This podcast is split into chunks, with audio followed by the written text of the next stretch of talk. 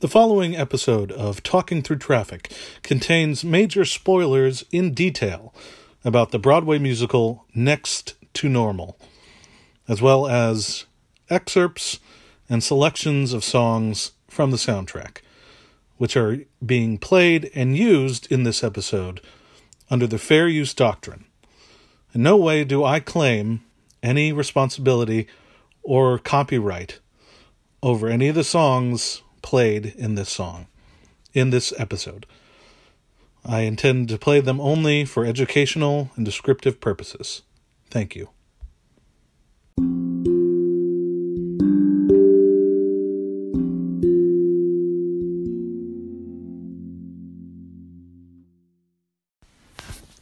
Hello, this is episode six of Talking Through Traffic. My name is Kevin Schofield.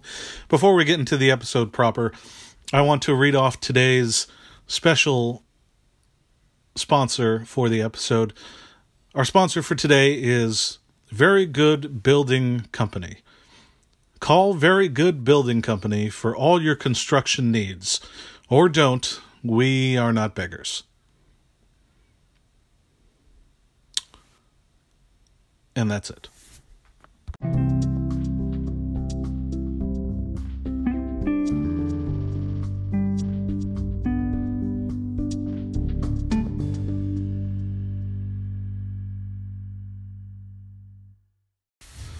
Hello, and welcome to Talking Through Traffic.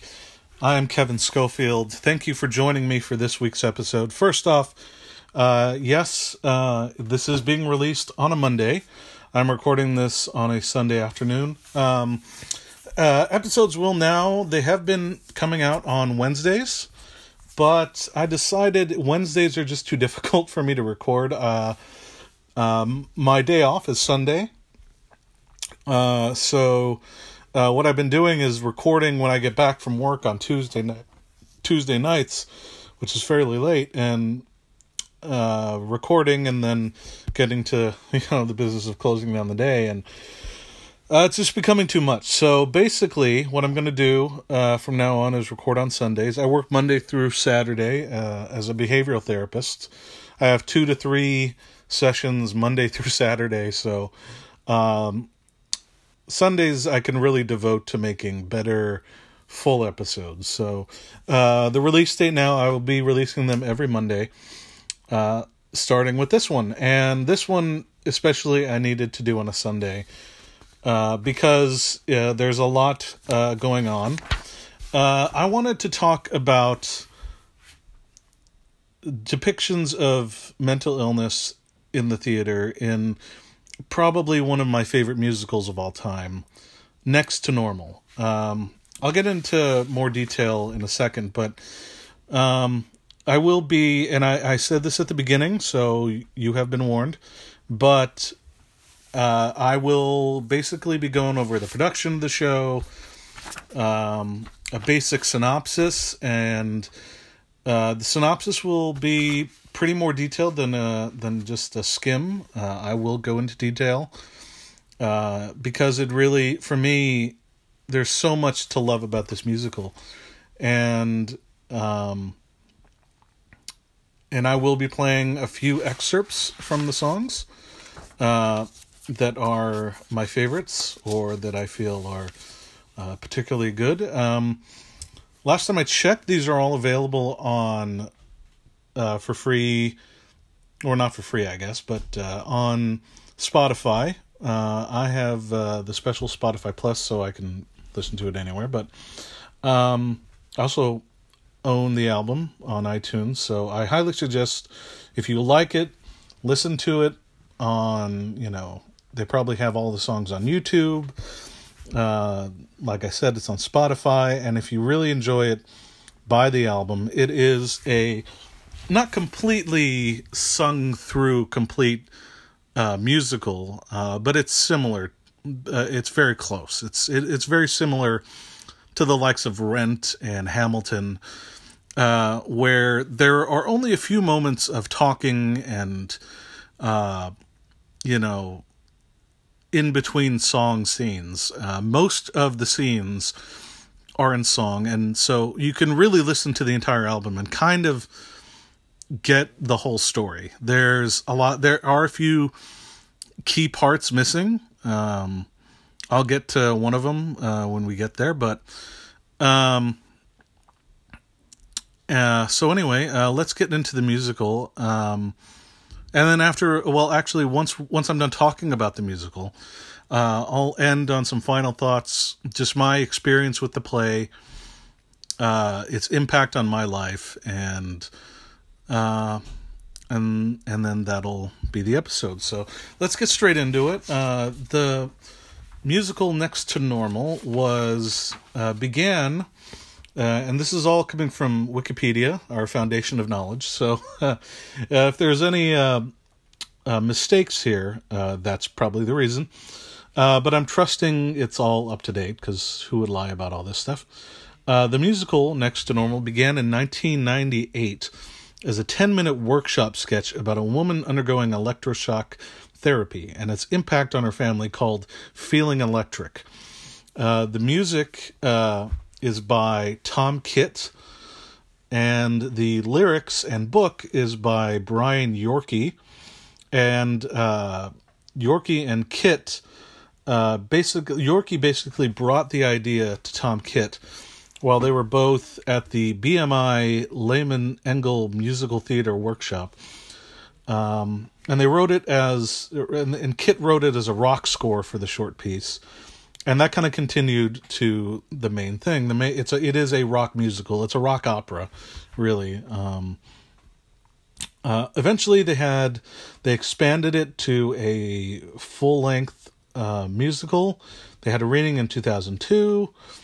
Uh, in Washington and then several venues in New York City with a cast that included uh, Norbert Leo Butz, uh, very famous uh, Broadway actor. If you don't know him, uh, probably his most famous and well known part was as the original Fiyero uh, uh, in Wicked. Um, he's also been in a ton of other stuff, but he played Dan, the father the of this family. Um, that's the main subject of the musical.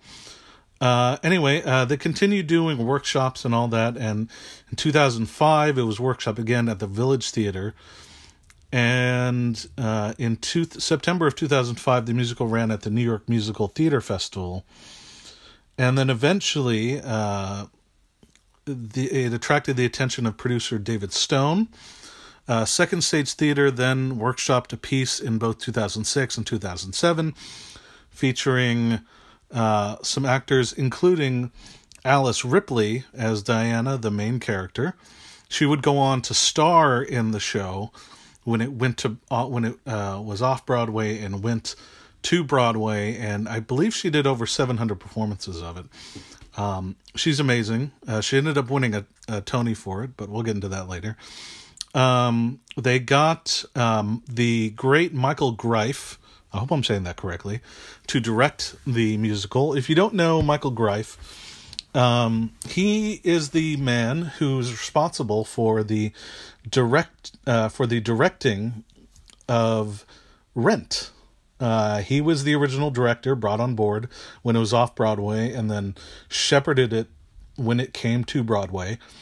Uh, he worked with the producers and with uh, uh, Jonathan Larson on bringing Rent to life. So that's really where he made his name known. He's a very good director. He has a really good long list of uh, uh, of work under his belt, and so they got him to join the team, and they basically focused the show on being a, a more of a family drama uh, rather than a critique of the medical establishment. It it kind of gets into that, but you know it it's.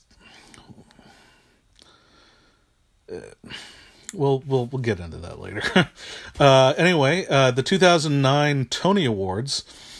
Uh, it was nominated for 11 Tonys, including Best Musical.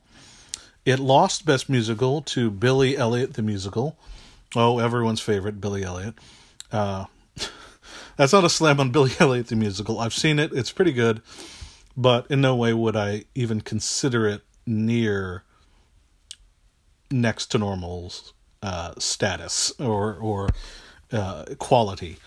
Uh, it did win best for best original score, very well deserved. Best orchestration, and it was nominated for three actor awards, but it only won for best performance by a leading actress.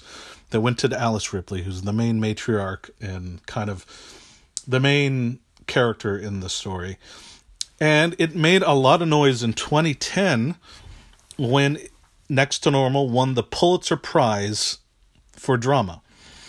Uh, now it made this is very this was very impactful at the time because one it was only the eighth musical in the history of the prize to win. It was the only the last musical to win the Pulitzer Prize was Rent in 1996. But more importantly, it won the Pulitzer Prize despite not being nominated for it. Uh, there were three, I, I, believe, three straight plays. One of them being a very good play, is one of my favorites, called uh, "In the Next Room" or the Vibrator play. It was nominated for the Pulitzer Prize. And yes, it's exactly what you you, you think. It's uh, that play is about the history, uh, the very real history of the development of the vibrator, and its use uh, on uh, women's mania. also has to do with mental health in in a certain way. Um, it's not as heavy as this one, but anyway, a lot of people criticized them for going and nominate and giving the award to this one um, when it wasn't nominated, and the people who do the nominating process, the you know, um, felt that it was catering to big budget musicals, the big budget musical as opposed to giving it to the one that is artistically the best. Um, I have not read the other three musicals, but uh, and I and I do agree that's that's very shady, and uh, that's the reason why it won. It really shouldn't have won, uh, but having seen the musical and lived with the musical for so long, I I really think it I think it's Pulitzer Prize worthy. Um, and I, I have no problem with it winning. In the matter that it won, um, sure. I mean, but I mean, in the artistic world, awards really, for me, don't really matter.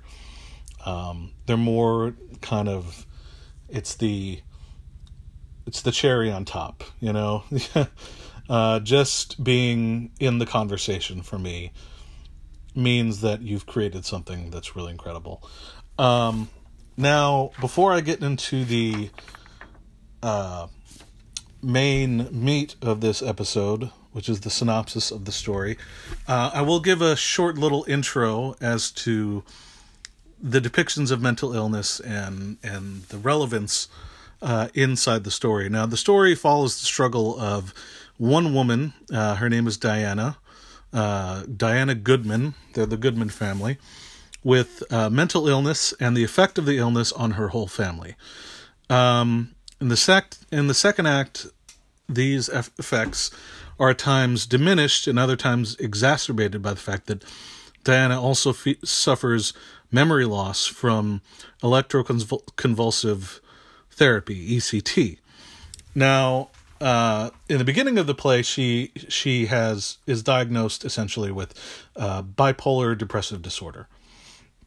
Very heavy, a very difficult and uh, uh very tough disease, um, and basically follows her treatments or lack of treatments and trying to deal with that.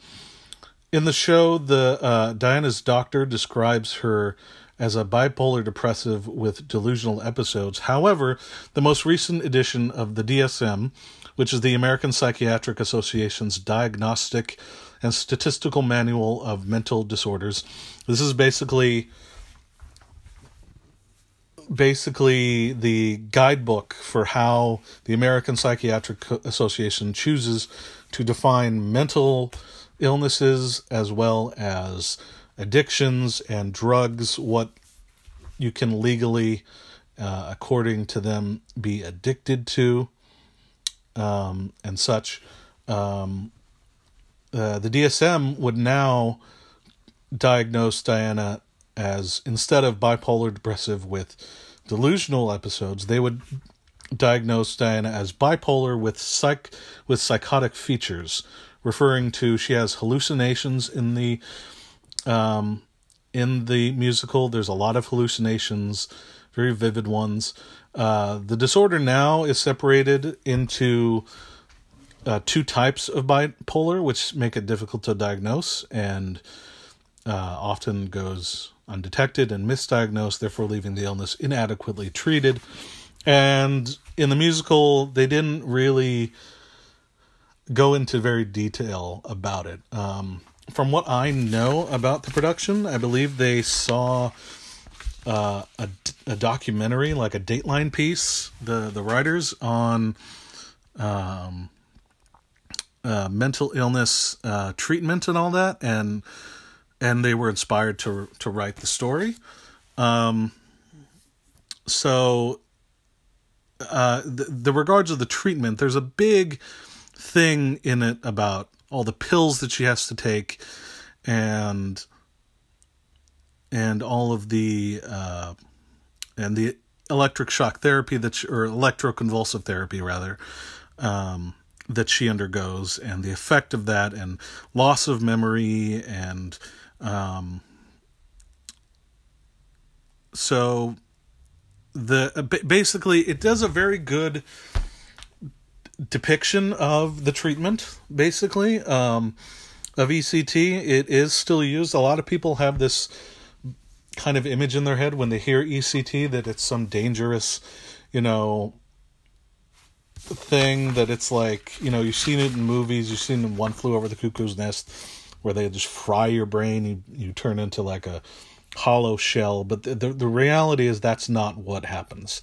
Uh, it's very safe. It's very effective when used correctly. Um, it is a gamble sometimes because you can't always be sure how the brain will react afterwards if it will continue to heal or if there will be some backslides and whatnot. Um, so, um, basically, it it it. It, it it has and also it only explores a certain type of psychological therapy.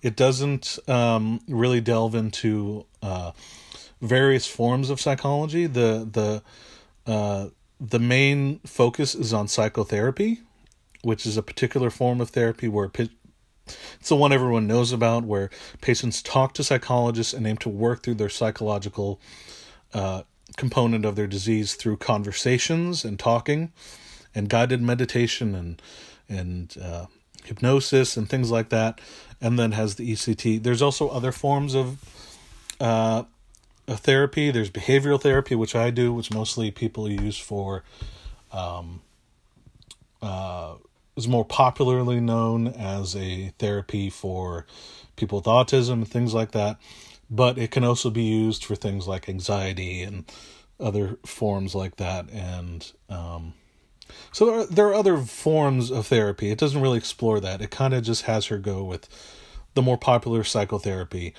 Um, and uh, there's a lot of drugs being used and different kind of drugs and functioning them in and out, which seems like yes, that is a big criticism, and but the sad reality is a lot of a lot a lot of patients when they get these drugs, there are basically four classes of drugs for uh, mental illness, and some people are immune to those classes of drugs, and so often. If you are, what a psychologist will do is based on your symptoms and what they see from you.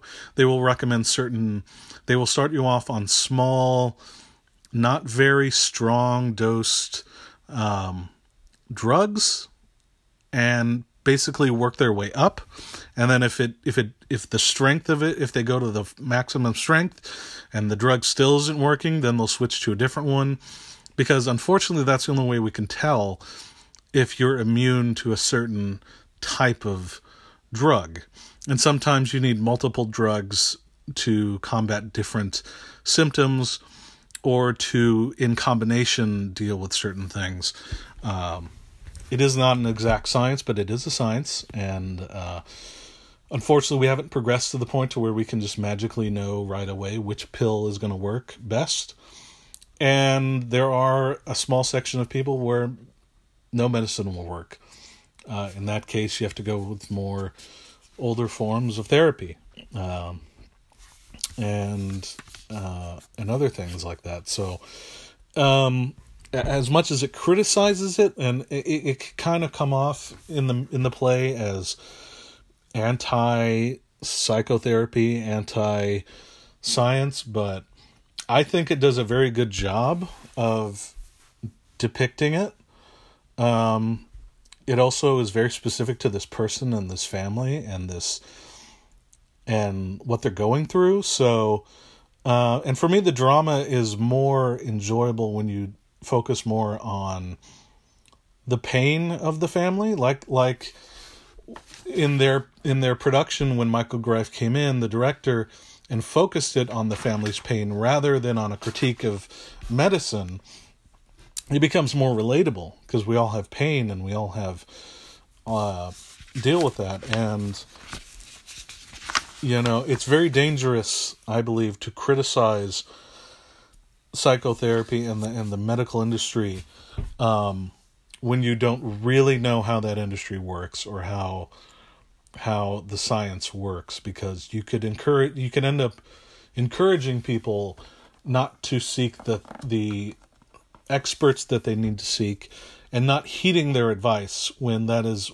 what is best for them to heed the advice of people who are experts in this and they have the science to back it up and they have the experience of treating people to back it up um, and some pe- and that can aid people not coming forward and not um, uh, heeding the correct advice and all that so uh, I just kind of wanted to put that out there. I know some people might listen to it and think, "Oh, this is anti-science. This is anti-psychotherapy."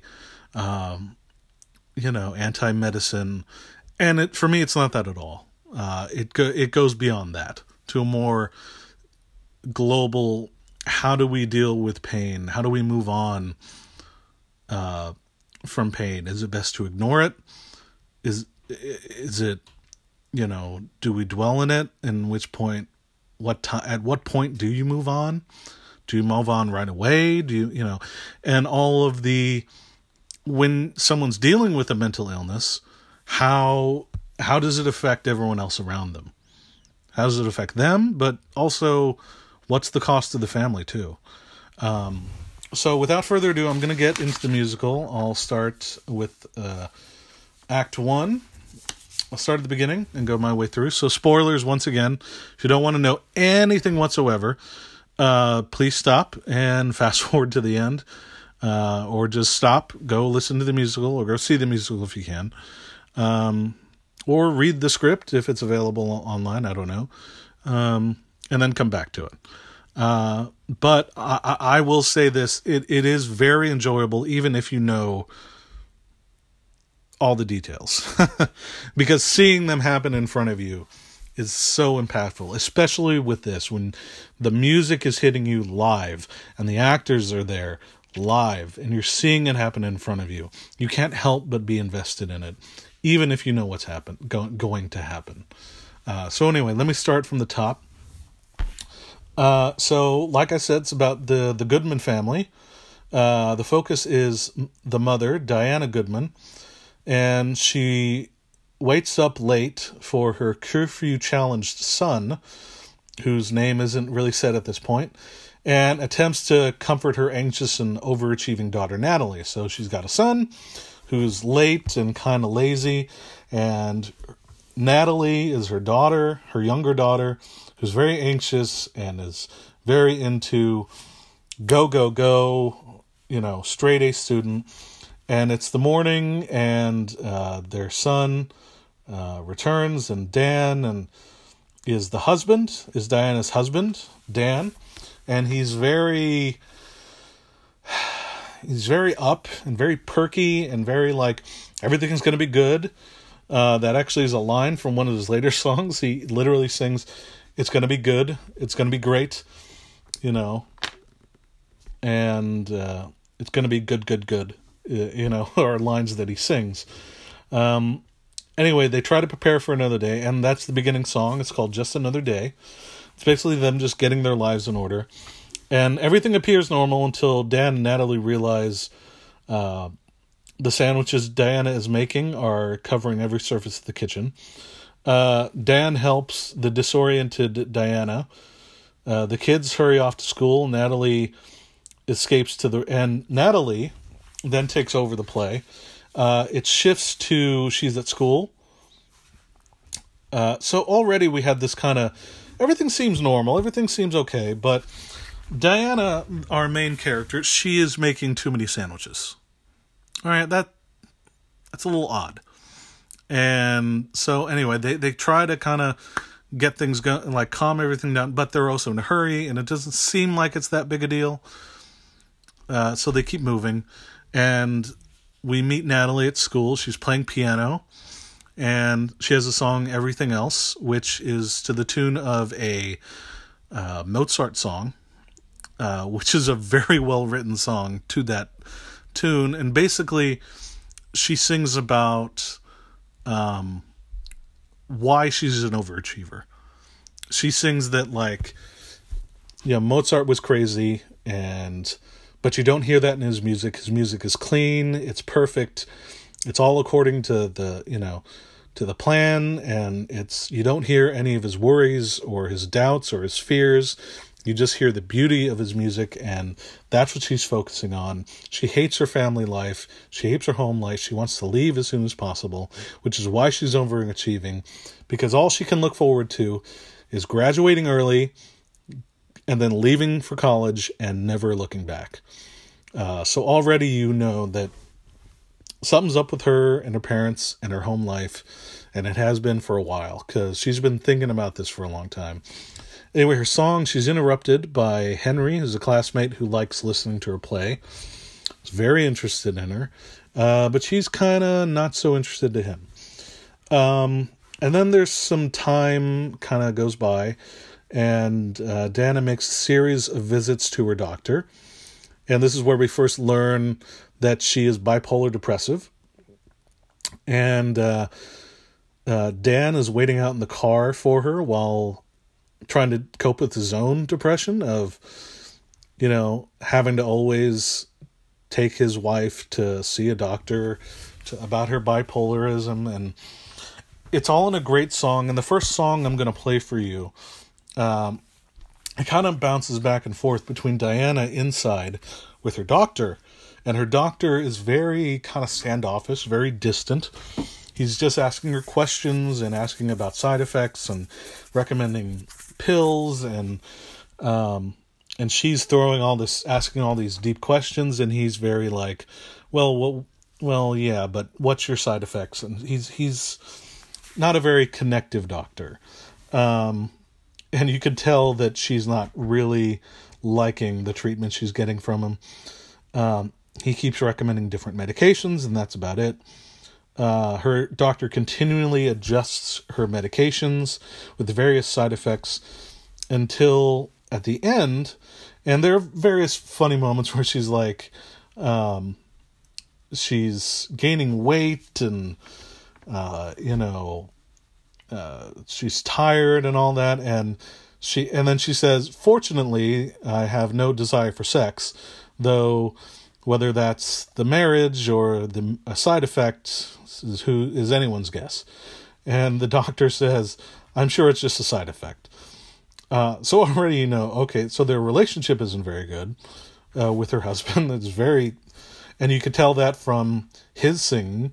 Um, and the song is called "Who's Crazy" slash My Psychopharmacologist and I.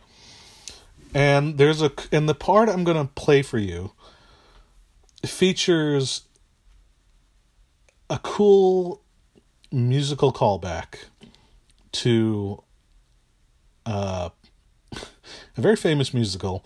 And when you, I'm not even going to spoil it for. You. I'm just going to let you hear it, and it's uh, when you hear it, it's just so funny and so enjoyable.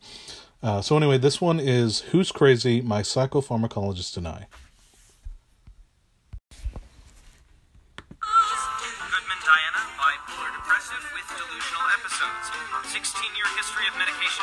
Adjustment after one week. I've got less anxiety, but I have headaches, blurry vision, and I can't feel my toes. So try again, and eventually we'll get it right. Not a very exact science, is it? So often passing and you smart and Xanax Typical clonopin and me and Prozac Ativan calms me when I see the pills These are a few of my favorite pills Oh, thank you, doctor. Valium is my favorite color. How'd you know? All right, so that was my psychopharmacologist and I, uh, who's crazy. Um, obviously, a riff on the uh, "My Favorite Things" song from uh, uh, Sound of Music. Uh, that one I wanted to play, but th- there's a part at the beginning of the song, and I'll just read this part for you, uh, where Dan starts the song. Dan, the husband, he's out in his car waiting for Diana to finish her appointment, and he's singing, and he starts with the song. Who's crazy, the husband or wife?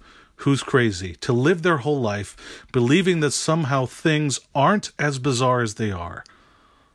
Who's crazy, the one who can't cope, or maybe the one who will still hope, the one who sees doctors, or the one who just waits in the car? And I was a wild 25, and I loved a wife so alive, but now I believe I would settle for one who can drive. And that just really gets me. Um, you know, it, I mean, there's so much there without being so much there. Um, anyway, uh, the play moves on after that. Um, so the psychopharmacologist declares her stable, even though uh, she says at the end, like, I kind of feel nothing. And he's like, hmm, patient stable. Um, anyway, uh, the play continues. Natalie, their daughter, and Henry, the boy who was listening to her earlier, uh, they grow closer until one day he is professing his love for her in a song called Perfect for You. Uh, and he sings for her, and he basically goes on about how fucked up the world is. You know, the environment's fucked up beyond all control, and you know, there's so much stuff wrong and all that. And but he says, I don't know how to change all that's fucked up, but the one thing I know I can do is I can be perfect for you. And that kind of wins her over, and they kiss for the first time. Uh, back at home, Diana is witnessing this and worries that her best years are behind her. And her son shows up, who, remember in the beginning, was kind of curfew challenged, is how they describe him here. Um, very lazy and kind of late, but it seems like they have a really close connection from their first conversations. Um, and he encourages her to n- not do her medication, basically. And in the song I Miss the Mountains, she talks about all the things she misses in her life. And she feels like she's missing it. And through the encouragement of her son, throws it down the drain as she's singing. Um, and then the play continues a few weeks later, and Dan is looking forward to a dinner with his family. The song is called It's Gonna Be Good, and he's saying the sex is amazing between them, apparently. Um, they don't stay up very late. Uh, she seems happy. He's very happy.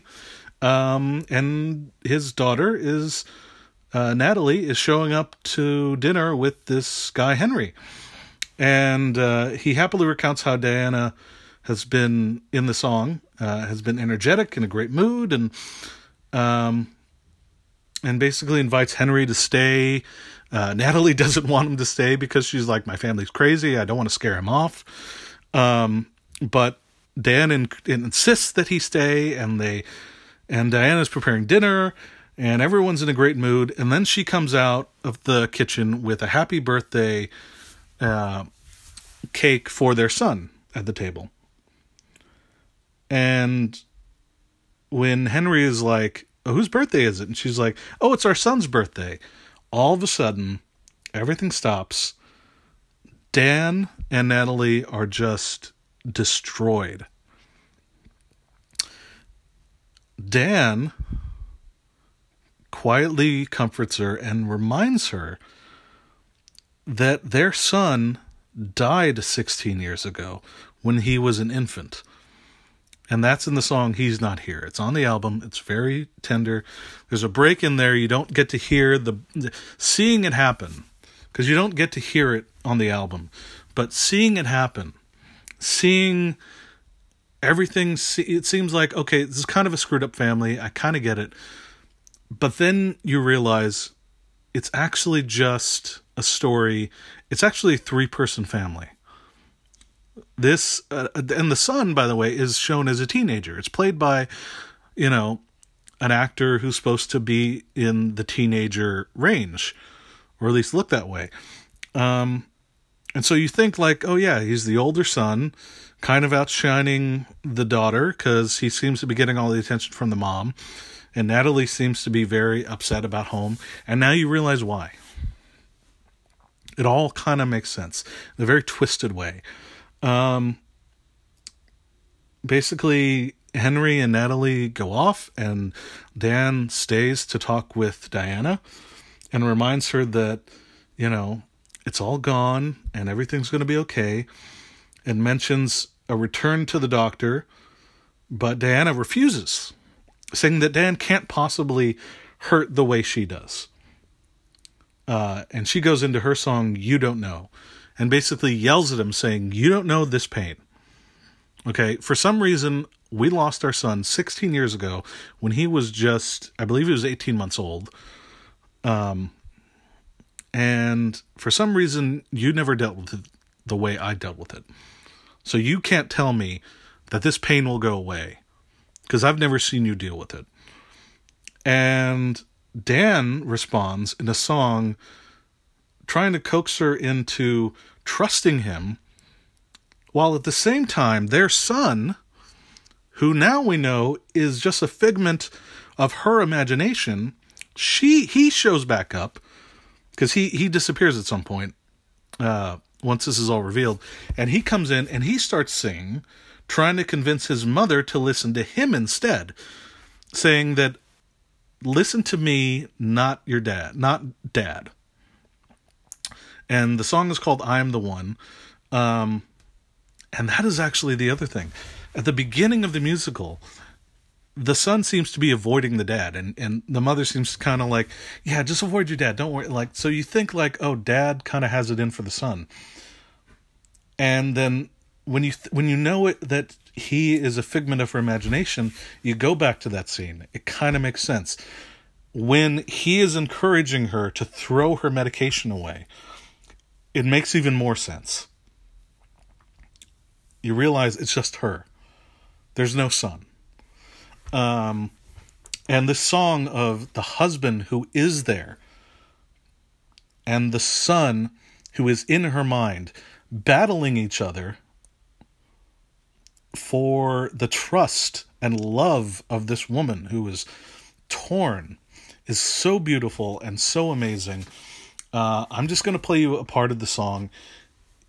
It is so good, and and the refrain comes back later in my favorite song in the musical.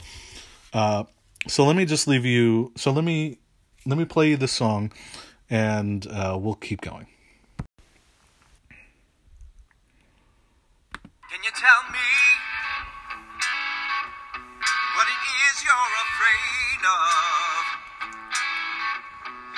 tell me why I'm afraid it's me? Can I touch you?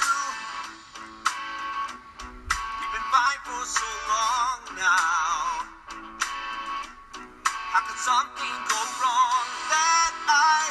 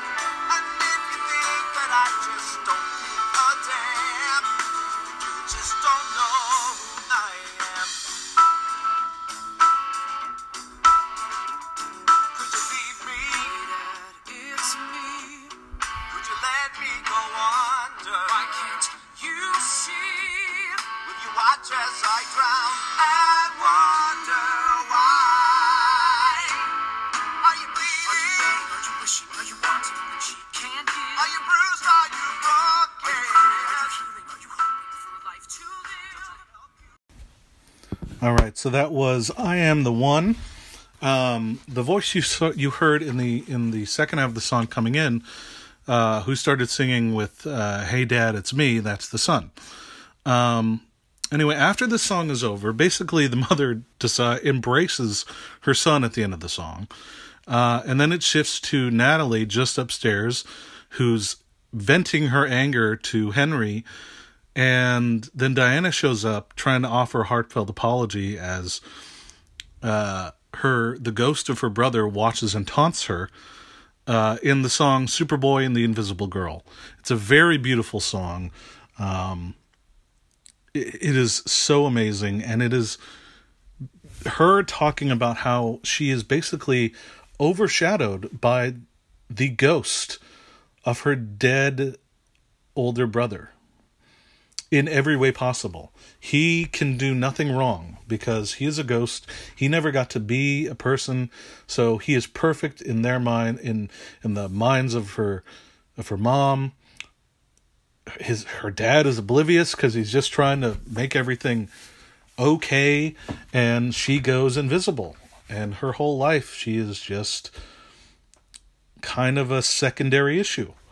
Um, the play moves on. It's a few days later. Diana starts working with uh, Dr. Madden, who they describe as a uh, kind of a rock star uh, of the uh, doctor world. And in fact, when she meets him, there's some cool things there. Uh, you can only get uh, when you see the play. her son tries to assert his presence in her life and sings a song, I Am Alive. I'm Alive and I'm Alive is such a good song, and he sings in there, you know, because the whole time you're kind of like, okay, he's a figment of Diana's imagination. He is the representation of her guilt and her grief, uh, undealt with, built up in her mind, and this mental illness is kind of taking its toll. Um, and he has a few lines where he talks about, like, you know, I could be a ghost. I could be a vision. Um, you know, I could be any of those things, and I am all of those things. The point is, I'm alive, and you you can't get rid of me. Um, he he has a line that's very very good at the end of the song that is very telling and very to me kind of the point of the play he says, um, he says, I'm alive. I'm right behind you. You say forget, but I'll remind you. You can try to hide, but you know that I will find you. Because if you won't grieve me, you won't leave me behind. That's kind of says everything in my mind. Um, anyway, on with the story. Dan and Natalie are doubting whether or not the sessions are helping. There's an argument. Natalie starts begins experimenting with her mom's old drugs, so she starts getting on drugs um, to deal with it. Uh, the doctor tries hypnosis on Diana to get to the root of her uh, issues. Uh, and in the song, and this all comes up in the song "Make Up Your Mind, Catch Me, I'm Falling." It's a very amazing song. Uh, the therapy is emotionally draining, and Dan is worrying if it's too much on her, um, if it's actually helping or making things worse. Or uh, and uh, Natalie, you know, she basically bombs her important piano recital that at the beginning of the musical she was all focused on, but because she's gotten into drugs, she's kind of she kind of doesn't care, and um, you know, she bombs it because her mom's not there. And finally, Diana agrees that it's time to let her son go. That she needs to just let the memory of him die. And she goes home to clean out her son's things, stopping to listen to a music box.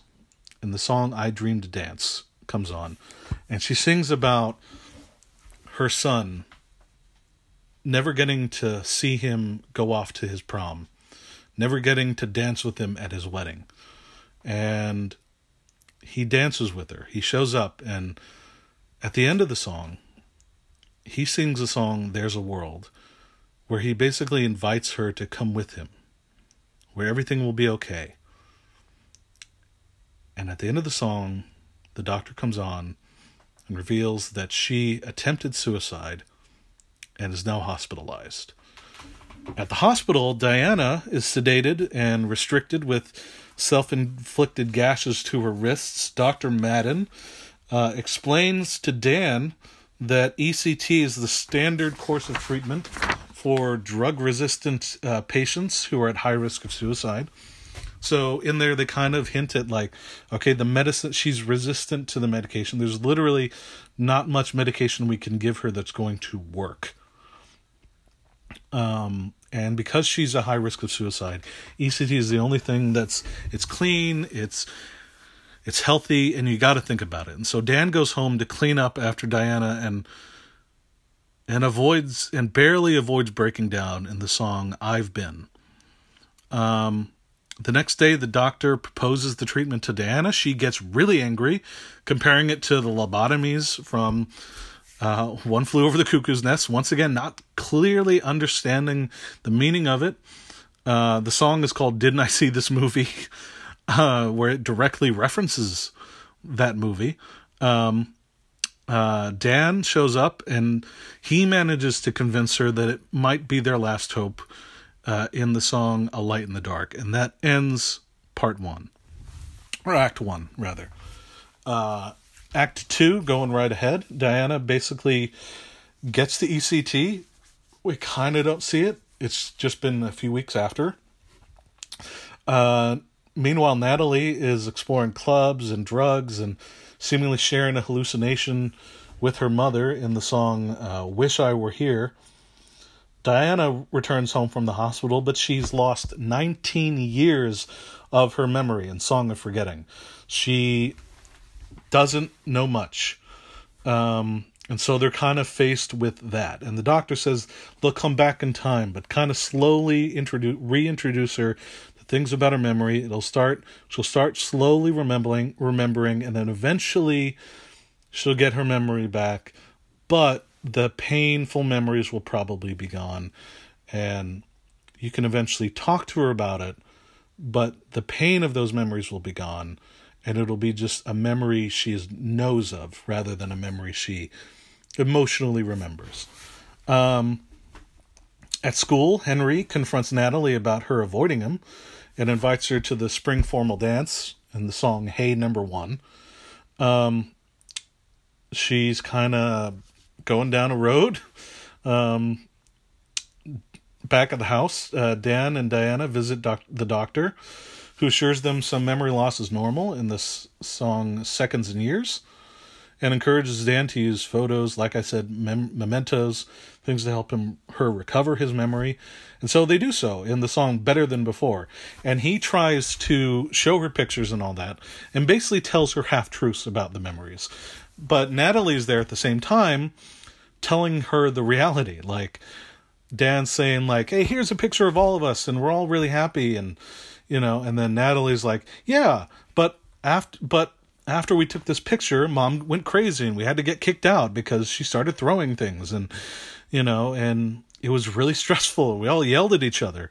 And Dan is like, "No, I want to give her her memories back, but I want to give her the memories the way I remember them." I want to give her happy memories. And Natalie's like, that's ridiculous. This is dumb. And so obviously she's acting out. Um, and then her son appears. We haven't seen him since the first act. And he finally shows up again. And, and in the song Aftershocks, uh, while Diana tells, uh, he's unseen in that song and talks about like, um, you know, that they got rid of you and they got rid of him from her memory and all that and and he she might have wanted to keep some memories but who can ever tell and all that and Dan is there um, and she and there's something she's desperate to remember that she just can't get to and he's worried um, Henry arrives looking for Natalie uh, Diana tries to remember who she he is. Um, and he reminds her of someone, but she can't really tell. Uh, Henry just hurries up to Natalie's room and convince uh, to try to convince her to join him for the dance in the song "Hey Number 2. Uh, Diana returns to Dr. Madden's office in the song "You Don't Know" reprise, and asks, and he, the doctor, asks about like because she's talking about like how she just can't f- make everything fit together and something's missing and she just can't figure it out and it's driving her nuts. And she's angry and and everything it feels like everything's worse. And he reveals like and he basically asks her like have they talked to you about your son? Not knowing that Dan is purposely avoid mentioning him at all. And then that immediately and he suggests that she further explore history and talk to her husband about it she goes home and they she goes through boxes of keepsakes finding the music box. Dan sees her tries to stop her and then it all comes rushing back to her. She remembers everything now. And the song how could i ever forget? She for the first time in this whole musical we hear them both sing about the loss of their child. She he was a baby he was only 18 months old and he died. Diana confessed that she remembered her son as a teenager. And Dan also realizes in this song, he's, he more laments that it was the beginning of the end for their relationship. You know, they may have been okay before then, but, you know, it was at that point he kind of lost her, and it was the beginning of all their troubles he tries to insist that everything will be fine and he's like it's going to be good. We're going to get more pills. We're going to get more ect it'll be fine. It'll be fine. And she just keeps saying what was his name? And dan refuses to say his name. Uh, henry uh, shows up to pick up natalie who's dressed for the dance uh, just in time for them to witness uh, her father grab the music box from diana's hands and smash it to the floor uh, Dan, uh, Diana confronts Dan, wondering why he perseveres after so much trouble she's given. Uh, while upstairs, Henry, uh, Natalie asks the same question to Henry. And this is the question why stay? And Dan and Henry both steadfast sing in the song a promise, basically saying a, a promise a boy may, and, and I'll find the lyrics here. Let me look at them. I have my computer open. Um, so, but it's a very, very good song. Um, and it, it's very affecting to me anyway. Um, and there are many. I'm waiting here for it to upload. Excuse me for the pause. Um, anyway, um, oh, here we go. Uh, a promise a boy says forever. A boy says whatever may come will come through. And who can know how, when all I know to be true is this promise that I made to you? Um, basically, like, hey, I made a promise to love you and to be by you, and I'm not breaking that. That's why I'm staying. I don't care how tough it gets. And both Natalie and Diana are like, that's ridiculous. You should have left. Like, why do you, why? Why are you here? You're just making things confusing. Meanwhile, both couples embrace. Uh, Diana and Dan's son appears again in the song I Am Alive. He sings a reprise and Diana hears it. And she goes rushing to the doctor and asks the doctor what can be done if the medicine won't work. She realizes that it's it's not her brain that's hurting, but her soul in the song The Break. Um, the doctor assures her relapse is common. It's very common and suggests more ECT. Diana refuses. Doctor, the doctor tries to urge her to continue her treatment because it's a chronic and deadly disease. remember she tried to kill herself. Uh, she thanks him but leaves. Natalie is there. Apparently, they came together and they're waiting outside. And she's distressed to learn that her mother not only has stopped the treatment, but, you know, um, is probably going to leave. And it's a song, Maybe. And it's really, other than a small interlude in a few songs, the first song they have soloed together, where they sing to each other. And it's really good. It's called Maybe and she's opening up to her daughter for the first time and Natalie essentially is like this is all great but where has all this been for like my whole life you know like too late uh, but then she also acknowledges that like you know I always dreamed that you'd one I'd one day wake up and you'd be gone out of my life because you've caused so much damage and chaos and pain to my life. But I'd always wake up fearful that you actually did. And so it's this kind of I always wanted you gone, but now that you're actually probably going to leave, I'm terrified. It then cuts to Henry is waiting uh, for the school dance. He's been waiting for a while. And this is Hey Number Three slash Perfect for You reprise. Natalie shows up and is like, I might go crazy.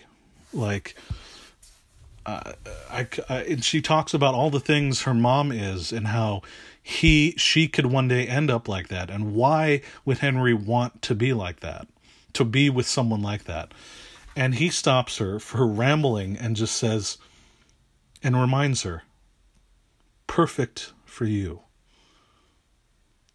I could be perfect for you. It is such a beautiful song. Um, I'm not going to play this one. Uh, I'm saving my last song uh, for my favorite, but it is one that makes me cry a lot when I listen to it. It makes me think about my wife and how much I love her. And uh, if you've got a special someone in your life, listen to that song and try not to cry. I dare you. It's really, really amazing. Um, so that couple seems to be working out well. Diana, she shows up to home to her home and basically tells Dan she has a bag and she says, I'm leaving. And explaining that he can't always be there to catch her. That he's lived his whole life just managing her, and she's like, I need to take a risk and try and deal with this on my own. I've tried it a certain way my whole life and it just hasn't worked. And I think I need to be on my own and try and deal with this. It's scary, it's risky, but for my own sense of health and also for this family that I love, I don't want to destroy it more than I already have. So I'm going to go. And then she does. And Dan is alone on stage. Except the son. The son has been watching this whole thing. The son watches Diana leave. And then he stares at his father, Dan. Now remember, son has always been in the mother's head. And Dan, he starts singing. Basically about wondering why how she could leave him after all that he stood he stood by her through everything. And like, how could you be leaving me now? And then the son approaches the dad and starts singing. The dad says, Why are you still here? Why couldn't you just leave me alone? Why couldn't you go with her? And he's suddenly acknowledging the son that is a figment of Diana, supposedly anyway, of her imagination. And he's acknowledging it. It is so amazing. It is called I Am the One Reprise, and it is my favorite song on the album. I'm going to play it in its entirety. Um, and it, is so amazing. And basically, he becomes distraught until he finally looks at the boy in the face and calls him by his name for the first time. And for the first time in the play, we find out what the son's name was Gabe. Gabriel. Play then comes to an end. Natalie shows up, sees her da- her dad alone in the dark in tears, and the ending song "Light" is sung. Uh, it's a very positive song. Uh, basically, talks about how like the price of love is loss, but we still pay, and we still want the love, so we we endure the pain. And uh, in in the play, in the end song, basically there's a montage that essentially occurs. Uh, Henry arrives to study with Natalie. Uh, Natalie tells him that Diana's gone to stay with her own parents. And Dan goes to the doctor, hoping to talk about Diana, but offers him the name of another mental health worker. Uh, appears on stage alone, but still hurting, but hopeful that she might be able to get her life on track. Um, before we get to the final song that I want to play for you, um, I'll quickly sum up my history with this play. I first saw this musical, and it was the song. Um, it was from the first act. It was. Uh, I am the one. It's you don't know I am the one. Basically, with them confronting each other for the first time, uh, and they performed that section of or the husband and wife confronting each other for the first time in the play. Um, after it's been revealed that their son is a figment of her imagination, um, and that he died. Um, and it, it, they performed that. The company performed that at the Tony Awards. You can probably still find it online. Just put next to normal Tony Awards, and that performance will probably show up. So I saw that. I didn't think much of it. I thought it was kind of interesting, but I didn't quite get it all. Uh, Carrie Fisher introduced it, which was pretty funny. Um, and then, if, like a year later, at San Francisco State, they had this production. Uh, uh, organization on campus. It was a class called Brown Bag Theater. Basically, you signed up for the class, and for the co- course of the semester, the students there were directors, and there was a play every week. It was an hour, and it was free. And it was Thursday, and it was every Wednesday, Thursday, Friday afternoons.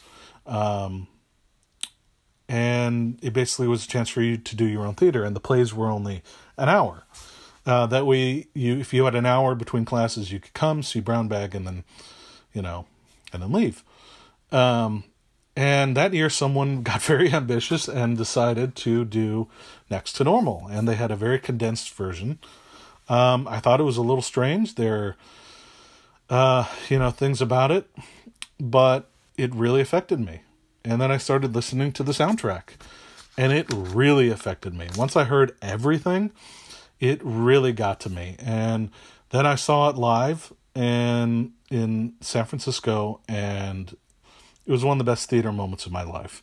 Uh, I will never forget this musical. Um, you know, the big musical nowadays, when you talk about addressing mental health issues and you know, things of that nature is Dear Evan Hansen. But for me, the first, and it might not even be the first, but the first one to really appear in my life was Next to Normal. And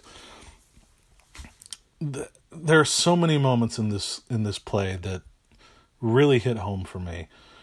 But I am the one reprise at the end after Diana has left and Dan is alone with his son uh, the image of his son, and you realize for the first time ever, and and I think the entire play. Yes, she's been he's been in her head. But it seems like he's always been in her head, in his head too. Because there are so many moments like where he's singing specifically to him like in the original I Am the One that I played earlier, um, he says, Hey dad, it's me. And in that whole song, that he sings, he's not singing to Diana. He's looking at her the whole time. And he says at the end, Look at me, at her. But every other lyric is sung to his dad, talking about his dad and him not dealing with him. And as a son, as you know, my relationship with my father has grown and deepened over the years. As I myself am about to become a father, um, this song in particular really hits home for me. And uh, I'm going to play the whole song for you, and I'll leave you with this. And I'll encourage you all, please, if you've stuck around this long, I know it's been an extra long episode, please check out the musical get the soundtrack, listen to the whole thing, and if you see the musical anywhere, if it's playing anywhere, get tickets and go see it. Don't wait. Don't t- just go and do it. You know, don't look back. Trust me, it will be worth it. So, listen to this song. It's I Am the One reprise, and um, I guarantee it'll hit home. Um, and even though you listen to it now, seeing it live, it'll hit you even more. Uh, when I saw this, I was crying uncontrollably. By the time this song ended, I I had to hold on to to my wife. I had to hold her hand because I was losing it, and I and I didn't want to just collapse from tears and and emotion. It was I was just so overwhelmed. I've never felt that way in any theater experience ever. That is the only time that made me feel that way.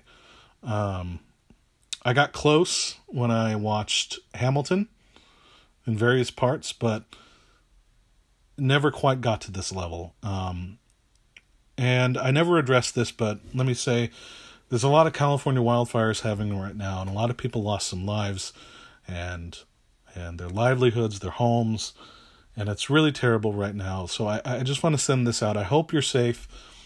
I hope your family and your loved ones are safe. Um, and uh, please, if you have a chance, dig deep into this musical. It is amazing. It will change your life. I heavily advocate for it. Uh, so once again, have a good day, have a good night, and have a good mental health. This is from Next to Normal by by Brian Yorkey and Tom Kitt, directed by Michael Greif. The song I Am the One reprise. Thank you and enjoy.